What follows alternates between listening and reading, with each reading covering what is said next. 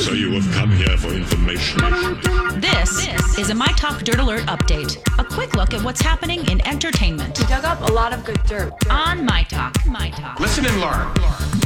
COVID 19 case spike nationwide, McDonald's has decided to keep its dining rooms closed. McDonald's will not be opening any locations for in restaurant dining for the next 21 days. The fast food giant is urging any franchisees that reopen dining rooms to follow local regulations and possibly shut down the area to limit potential coronavirus spread. McDonald's, of course, will continue to serve customers by drive through, takeout, and delivery.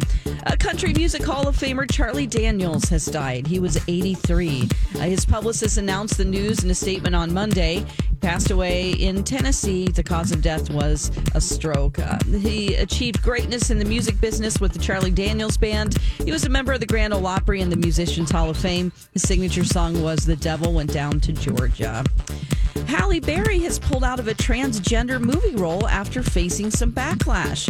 Uh, this comes from Variety, who reported that Berry had pulled out of the role and issued an apology, saying the transgender community should undeniably have the opportunity to tell their own stories. A mere days earlier, she was excited about the project during an Instagram live chat.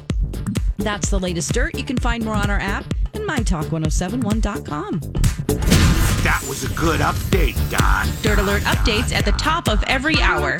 Plus, get extended Dirt Alerts at 820, 1220, and 520. Meet me back here in an hour.